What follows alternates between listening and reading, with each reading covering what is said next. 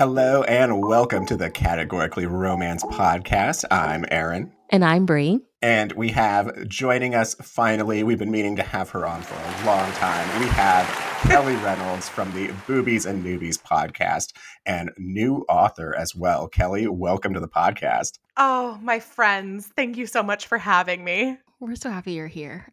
so happy you're here. like Aaron said, it's like it's about time. So, um, we have so much to talk with you about. Let's start with like your book. Let's start there first. Okay.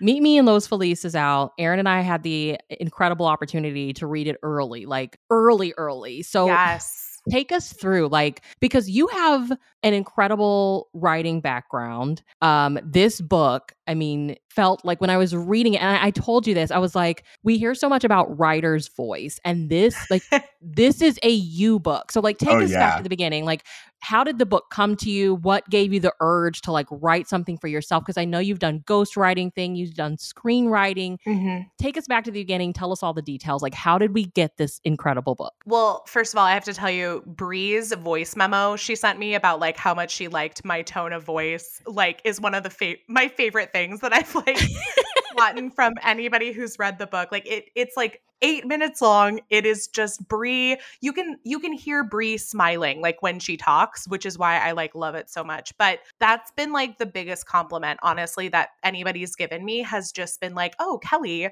this sounds like you, which, you know, I, obviously, if you don't know me, you might not have that read, but I, I'm glad to see that the people who do know me can see that it is very much me in the pages. So thank you for that. But um, yeah, this this whole idea kind of started with the very first scene of the book, uh, because a, a couple years ago I was still living in Los Angeles at the time, and I went to my roommate's family's I think it was actually Easter, not Thanksgiving. The book takes place between Thanksgiving and Boxing Day, but I think this was a different holiday. And I had a chuckle because I showed up and my roommate's sister's husband showed up, but my roommate didn't show up, and neither did her sister. And so here he and I are the plus ones of the daughters of this family at the family holiday dinner with their parents. And I turned to him and was just like, Adam, wouldn't it be funny if like we fell in love? And obviously not for real because this is one of my best friend's husbands. And I was not about to snatch her man. But at the same time, I just was like, this is like the perfect material for a meet cute is just like what if you met somebody at this holiday you know family dinner and like it's not your family what what happens then and so it kind of was just like a jumping off point and i also knew i wanted to write a holiday romance because i love the holidays. It's like my favorite time of year between Halloween and New Year's. I love it all. I love the food, I love the decorations. But I am also a born and raised California girl. And I've never had a white Christmas. I've never had a small town Christmas. I've never been snowed into a cabin in the mountains with like a hunky lumberjack, much to my disappointment. Um, right. So I wanted to write a holiday romance that was also a very California romance. And not only that, but a big city romance. And that is why it takes place in Los Angeles, where I also spent a good amount of my adult years living. And you know, wanted to see people who looked like me, looked like my friends, have maybe not had the most magical of Christmases, at least by Hallmark standards, but love to celebrate the holidays in the millennial fashion that we do in a big city like Los Angeles. So that's kind of where it all came from. How did Bowie and Nora, like, how did you sit down and get to know them as characters? Well, I mean, let's be honest. Nora is me. Like, there's no, Nora's there's no, no. I didn't want to accuse you of self-inserting, but but yeah. You know, the tattoo and I gave her the same thigh tattoo that I have. I mean, she is a beautiful fat woman with a thigh tattoo. I'm like, if that's not me, I don't know what is. And I wish I could pull off her purple hair. But um, no, it is, she is very much a representation of a lot of myself and a lot of qualities that I have. She is very much a go getter and kind of much more like career oriented. She's an artist. She is like an actress in the making. And she's also in her 30s. She's not a 22 year old who just had her big break. She's been trying to make a living of this for a while. And I think that's something that whenever we read Hollywood romances, and I love a good Hollywood romance, don't get me wrong, but I'm somebody who's worked in Hollywood and we over romanticize it a lot in the books and movies that we watch. And I have lots of friends who still live in LA who are in their 30s and 40s trying to make a living out of doing the thing they love and that's what I wanted. I wanted somebody who is, you know, doing the work and it's not easy. It's not, you know, an easy time of it. Um and it's okay, but because you're in your 30s, you only have a certain amount of time to make it in Hollywood. And so that's kind of what she's going through and then Bowie, oh, Bowie, he is just the embodiment of like my quote unquote perfect man. He's British. He's a redhead. He is in touch with his feelings. He paints his nails. He, you know, is open with his sexuality. He runs a tea shop. I, I mean, like I don't I don't want to be biased, but like what's not to love about What's Bowie? not to love? Yeah, absolutely. Did you know immediately that you wanted to do a novella, or did you ever consider having it be longer, or no? I mean, I feel like a lot of Christmas romance Mhm. lovers, novella length is like the perfect spot. I But, like, agree. was that an immediate for you? it wasn't necessarily like an immediate thought. I do, when it comes to like holiday romance, I do prefer to read novellas or or novels on the shorter side. I also just don't think every story is meant to be a novel. And I've had some reviewers who have said, "Oh man, I wish I wish this was longer. Like I wish it was like a full-length story." But for me, when thinking about the story and like the character arcs for both Nora and Bowie, they're I, I just don't think there was room for a novel. Like I I'm sure I could have maybe fabricated some more conflict, but I when I pitched this to, you know, uh, Bree's a part of a, a very close creative group that I'm a part of. And when I pitched this to everybody, I was like, yeah, not a lot happens. It's pretty much conflict free, tension free. It's a lot of sex and holiday parties. And that's kind of what I'm going for. So Yeah. I like I I think I could have potentially made it a novel if I wanted to, but it just for these characters in this particular story, I just thought it would work so much better as a short a short novella. Yeah, I loved it. I loved the I loved the length. I just- Good. there's just something I don't know, like it felt right. I don't know. There's no other way to explain it. Like it just felt right. And novellas, I think, for Christmas romances just tend to be very, very special. Like they give you just enough. Okay, so one thing, like the book is set in LA. You grew up in LA. I know that you've worked in in the Hollywood world. Give us the realistic version of like someone from our actual generation who's lived there, who grew up there, like and like I know that writing is such a thing for you. Like it's such a passion of yours. So like give us the realistic version of like what that life is like. Like like you said you had fr- you have friends that are still out there trying to make it. Mm-hmm. Give us yeah. scoop. Like it is I'm assuming it's hard as hell to break It's- into that world. It definitely is. And I think like a lot, well, okay, first of all, it's always super random if you come across somebody who lives in Los Angeles that isn't part of the quote unquote industry. And when I think of industry, I think mostly like film and television, but in LA, that can also be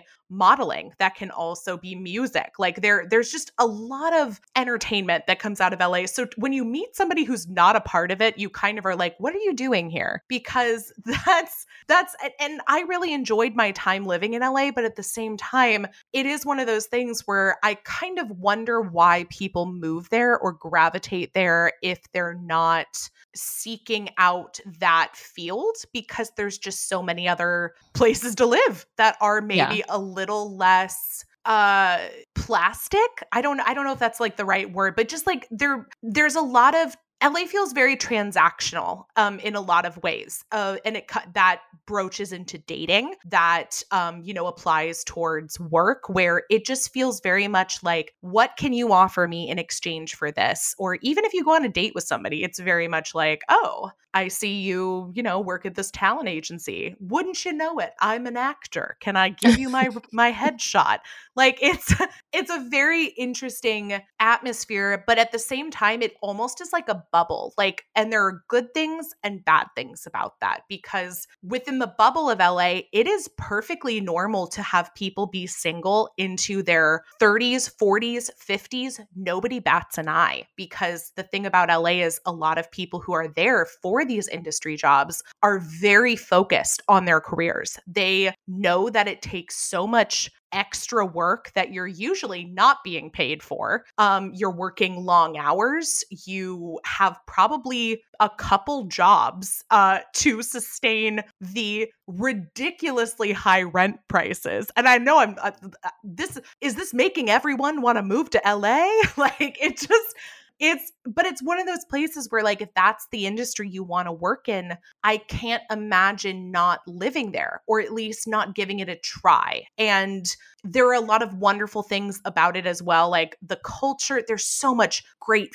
food. There's you can go out every night of the week and find live music uh, a film screening. You can go to free tapings of like your favorite talk shows. Like there are just so many things that are wonderful about LA. And I think it's really like any city about building a community, a found family. And that was definitely something that I wanted to incorporate into the book was that even if everybody isn't spending like Christmas at home in their scenic town in Ohio like with their family they they still have a family to be with like for the holidays and I think that's a reality that a lot of people especially who have moved to big cities experience every year. Like one fun I think aspect about the book is we get the warm and snugglies that you come to these types of books for, but also some like some steam, you know? so talk about giving us the balance of both. Also, like within a novella, like you do so much in such a short amount of time, but like mm-hmm. how did how did you how did you balance those things? Great question. I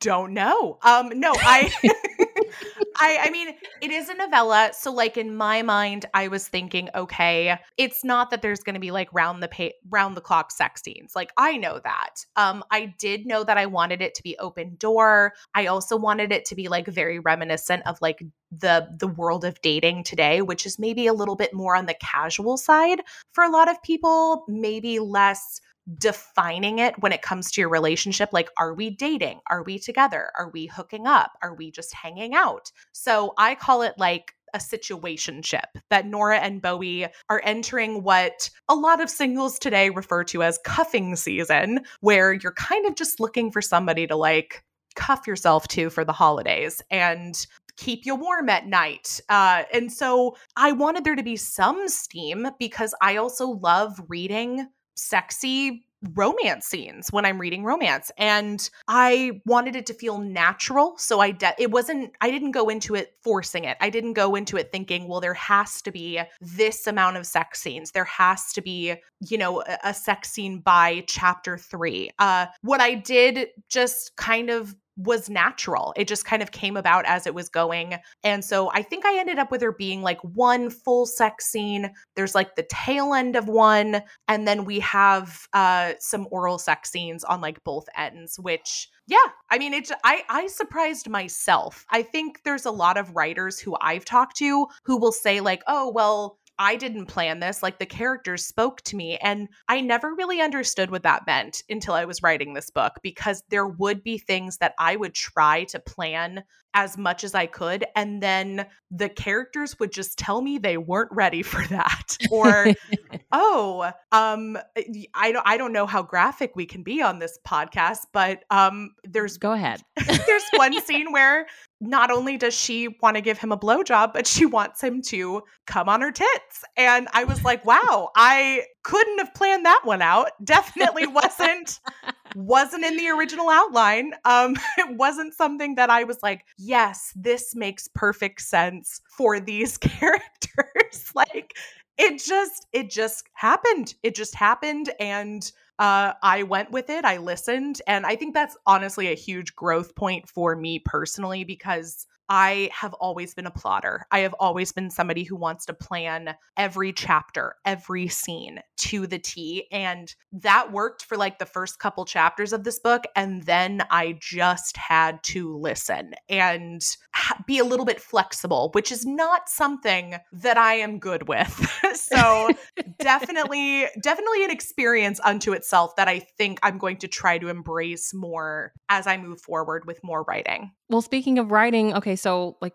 is there anything like a subgenre or whatever within romance? Like, what is what haven't you done that you're like, I want to try, I want to try this? I haven't done a lot. Like there's there's a lot of stuff that I like to read that I kind of in my head I'm like there's no way that I could do this. Like to me, I anything that's like sci-fi, fantasy, paranormal, I'm just like that is like a whole level of creativity and imagination that like I I just don't know if I could wrap my head around writing it. I love to read it, but I don't know. I don't know if I could write it. Um, that being said, I have like thought about how I want to write like a witch romance, but I just don't know if I'm ready yet. I just don't know if I'm there yet. But I I love to read outside the box. I love to read monsters. I love to read aliens. But I think the reason I love to read them is I'm also secretly very jealous, where I'm just like this. How did you come up with this? Like how did you, how, how did you come up with this? Oh, of course he would use his tail for this this. Yeah, of course. Like, but I never would have thought of that. So I don't know. I, I feel like I am very much rooted in reality when it comes to what I write and like the way that I think about things. So I don't know if I could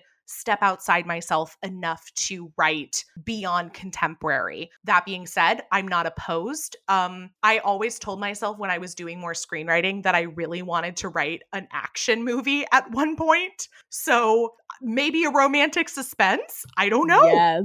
Oh, yeah. we can't wait. yes, go for it. yeah, we'll see. Okay, I mean, why a witch? Why a witch romance though? Why a witch romance? I love witches. I live in Portland, which is a very witchy city. But even when I think about writing witches, I think of it more as uh not what what do we call it it's not paranormal urban urban fantasy urban fantasy urban, okay urban okay. paranormal um that's kind of like how i envision it is like it's still existing in our everyday universe but there happens to be a little bit of magic or there happens to be people who are witches. So, even in regards to that, I do think it would still be rooted very much in like a contemporary setting. I feel like the last couple of years we've seen a lot of yeah witchy romances like yeah. what do you think we as romance readers are craving that like publishers are pushing these out um that we want to overthrow the patriarchy I would agree.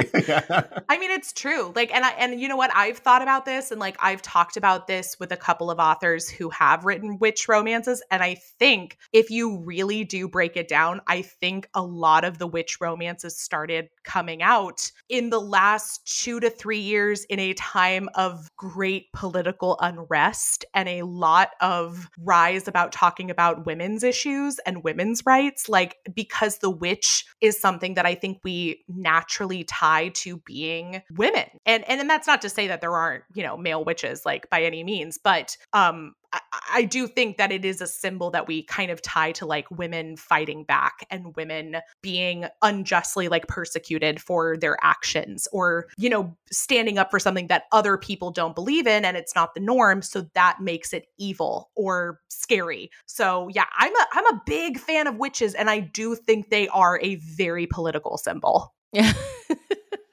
That's a really a really fun way to look at it for sure. Yeah. Yeah. I was just like, man, we were seeing all these like rom coms with witches in Yep. them. And I'm like, what what is going on? Like they're great, but like what is going on with us? Down with the patriarchy, up with love.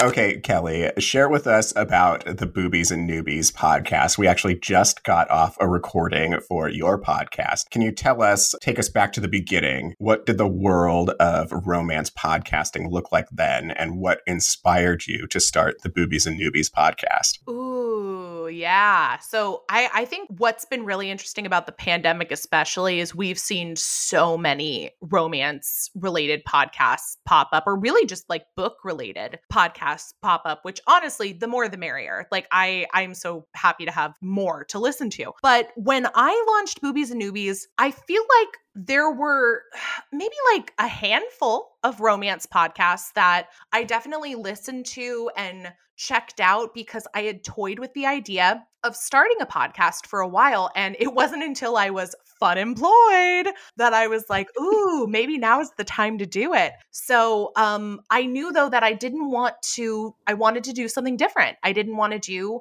something that everybody else was doing. And so, you know, at the time, I remember there being a couple that were, you know, kind of bigger in the podcast landscape that I think are actually all still around today. Um, and there were eh, a bunch of, you know, indie podcasts that I hadn't heard of before, one of which became like my favorite to listen to and led me to an incredible friendship, which is the Too Stupid to Live podcast hosted by our friend Becky Feldman. Becky. And- we love Becky. Becky's was kind of the romance podcast that really pulled me in because for me when it comes to podcasts the subject matter is one thing but it's the it's the person who hosts it that makes such like a difference. Like you you really do fall in love and like kind of think of them as your friends that you're like there in the room with them. That's always the goal at least right when you're Mhm. listening to a podcast. But i feel like there always has to be some kind of hook as well and this is something that you know we talk about in the world of like tv and film all the time. And so for me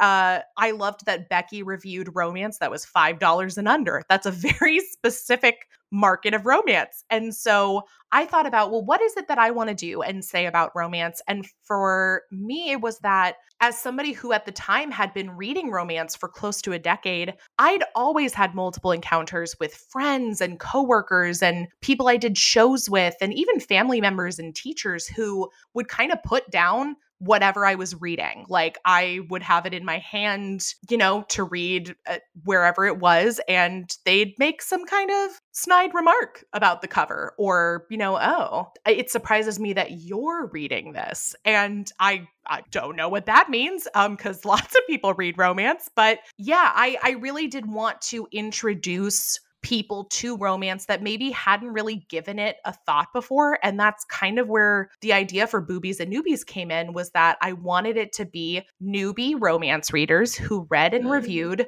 their first romance novel with somebody who had been reading romance novels for a long time and to talk about did it dispel some of the misconceptions and notions that you had about romance? Like and examining why do we have these ideas about this genre that makes billions of dollars a year? And you know wh- why do we have such a negative connotation with it? Uh, so that's sort of what started the podcast and here we are you know coming on to the end of our sixth season. Um Uh, the end of our fifth year. So it's been one heck of a journey so far. I've added in author interviews, I've started moderating panels. It's led to work opportunities, it's led to me writing my own romance novels. So I am so thankful that I was unemployed when it started.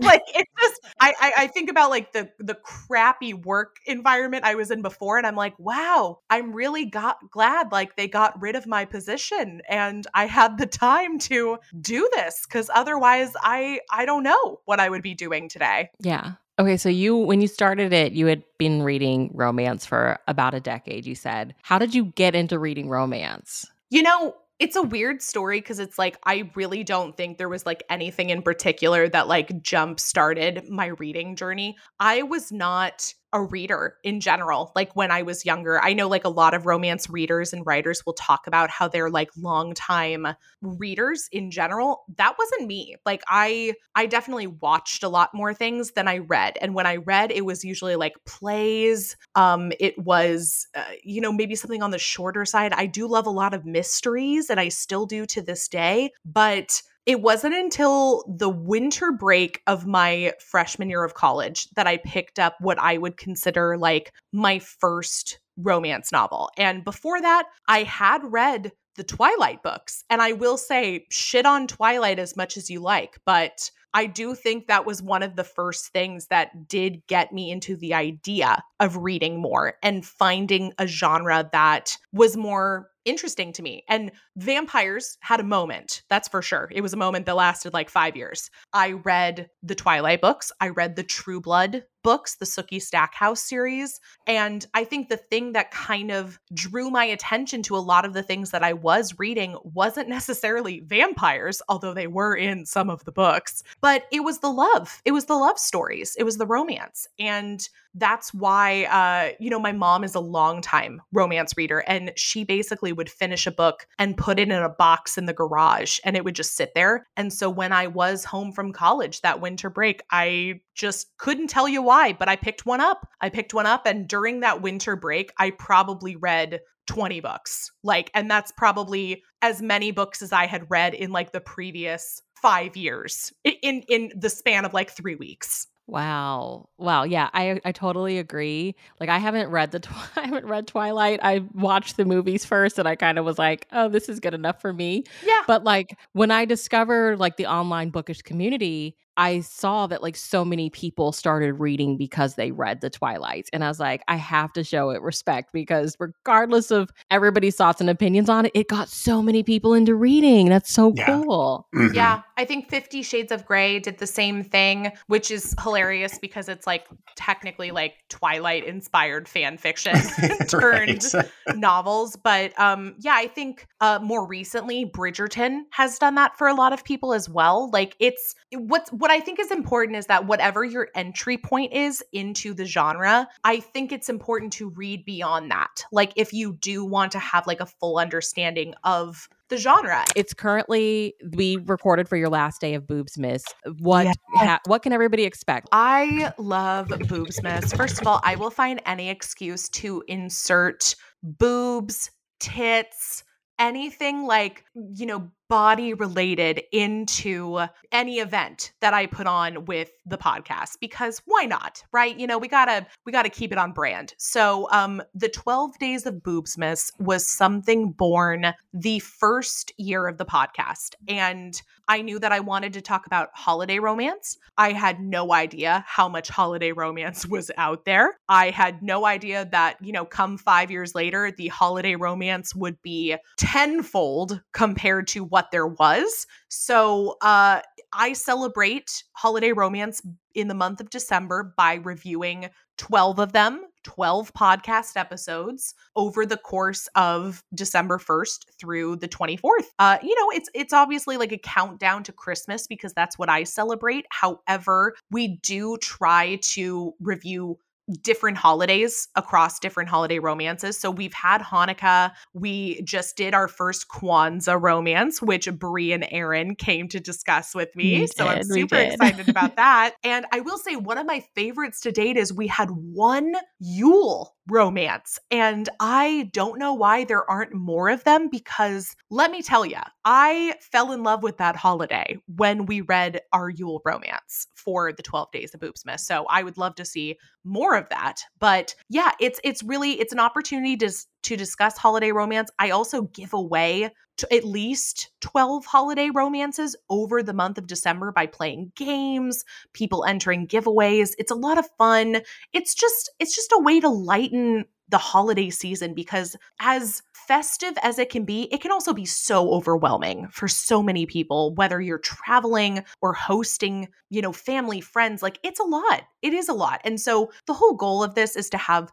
12 shorter episodes where we're just talking about holidays, holiday romances, holiday traditions, having, you know, some fun along the way, and also giving away some books because I love sending mail. So, any excuse to package up a book and, you know, some more uh, fun uh, things to just pack in there, I'm I'm here for it. So, yeah, I'm so thankful to have you and Aaron on the 12 Days of Boobsmas. And I, I don't know when this episode will air, but by the time it does, I'm sure we'll be rounding out the Boobsmas episodes. But of course, you can always go listen to them if you're, you know, not ready to let the holiday season go. Yes, yes, it's the gift that keeps on giving. oh, amen. well, plug all your stuff. Where can people keep up with you online? Where can they get their copy of the book? Plug all the things. Oh gosh. Okay, let's see what we can do uh, as I remember them. So the website is boobiesandnoobies.com. Uh, I also have an author website that's kellydaniellereynolds.com. I hardly ever update it. So um, definitely not the first place to stop.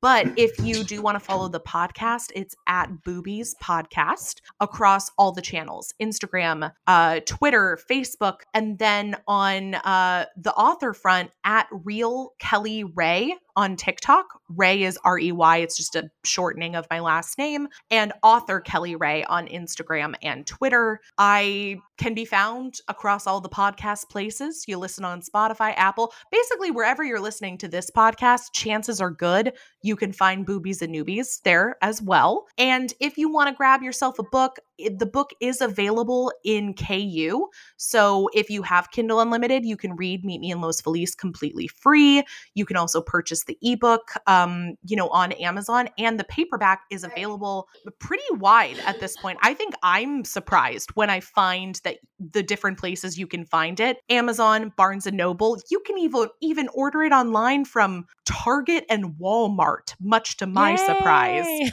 yeah, that is awesome. Shocker. Um, and I tell this to everybody the best way to get the books that you want to see in your library or your local bookstore, and I am a huge proponent of shopping locally, you need to ask them. You need to tell them, I would love to see this book here. I would love to see you stock this book. And they might just do it, but they need to know that it's in demand. So, you know, if that's honestly the best gift you could give any indie author this holiday season is to request their book from your local bookstore or library I would be chuffed to see that. I love that. Just a reminder of like just saying, hey, I want this book and you don't have it. Thank you so much for letting us hang out with you and then you hanging out with us today. And just congratulations on the incredible book. People are loving it. We loved it. We can't wait to see what you do next from here. Like you have to write more books. You just have to. Oh yes, always give us that pleasure. witchy Portland book. Give us a witchy Portland book, okay? We we will get there. I do have to write the sequel to Meet Me in Los Feliz first. Yes. Maybe 2024. Maybe 2024 will be witchy again.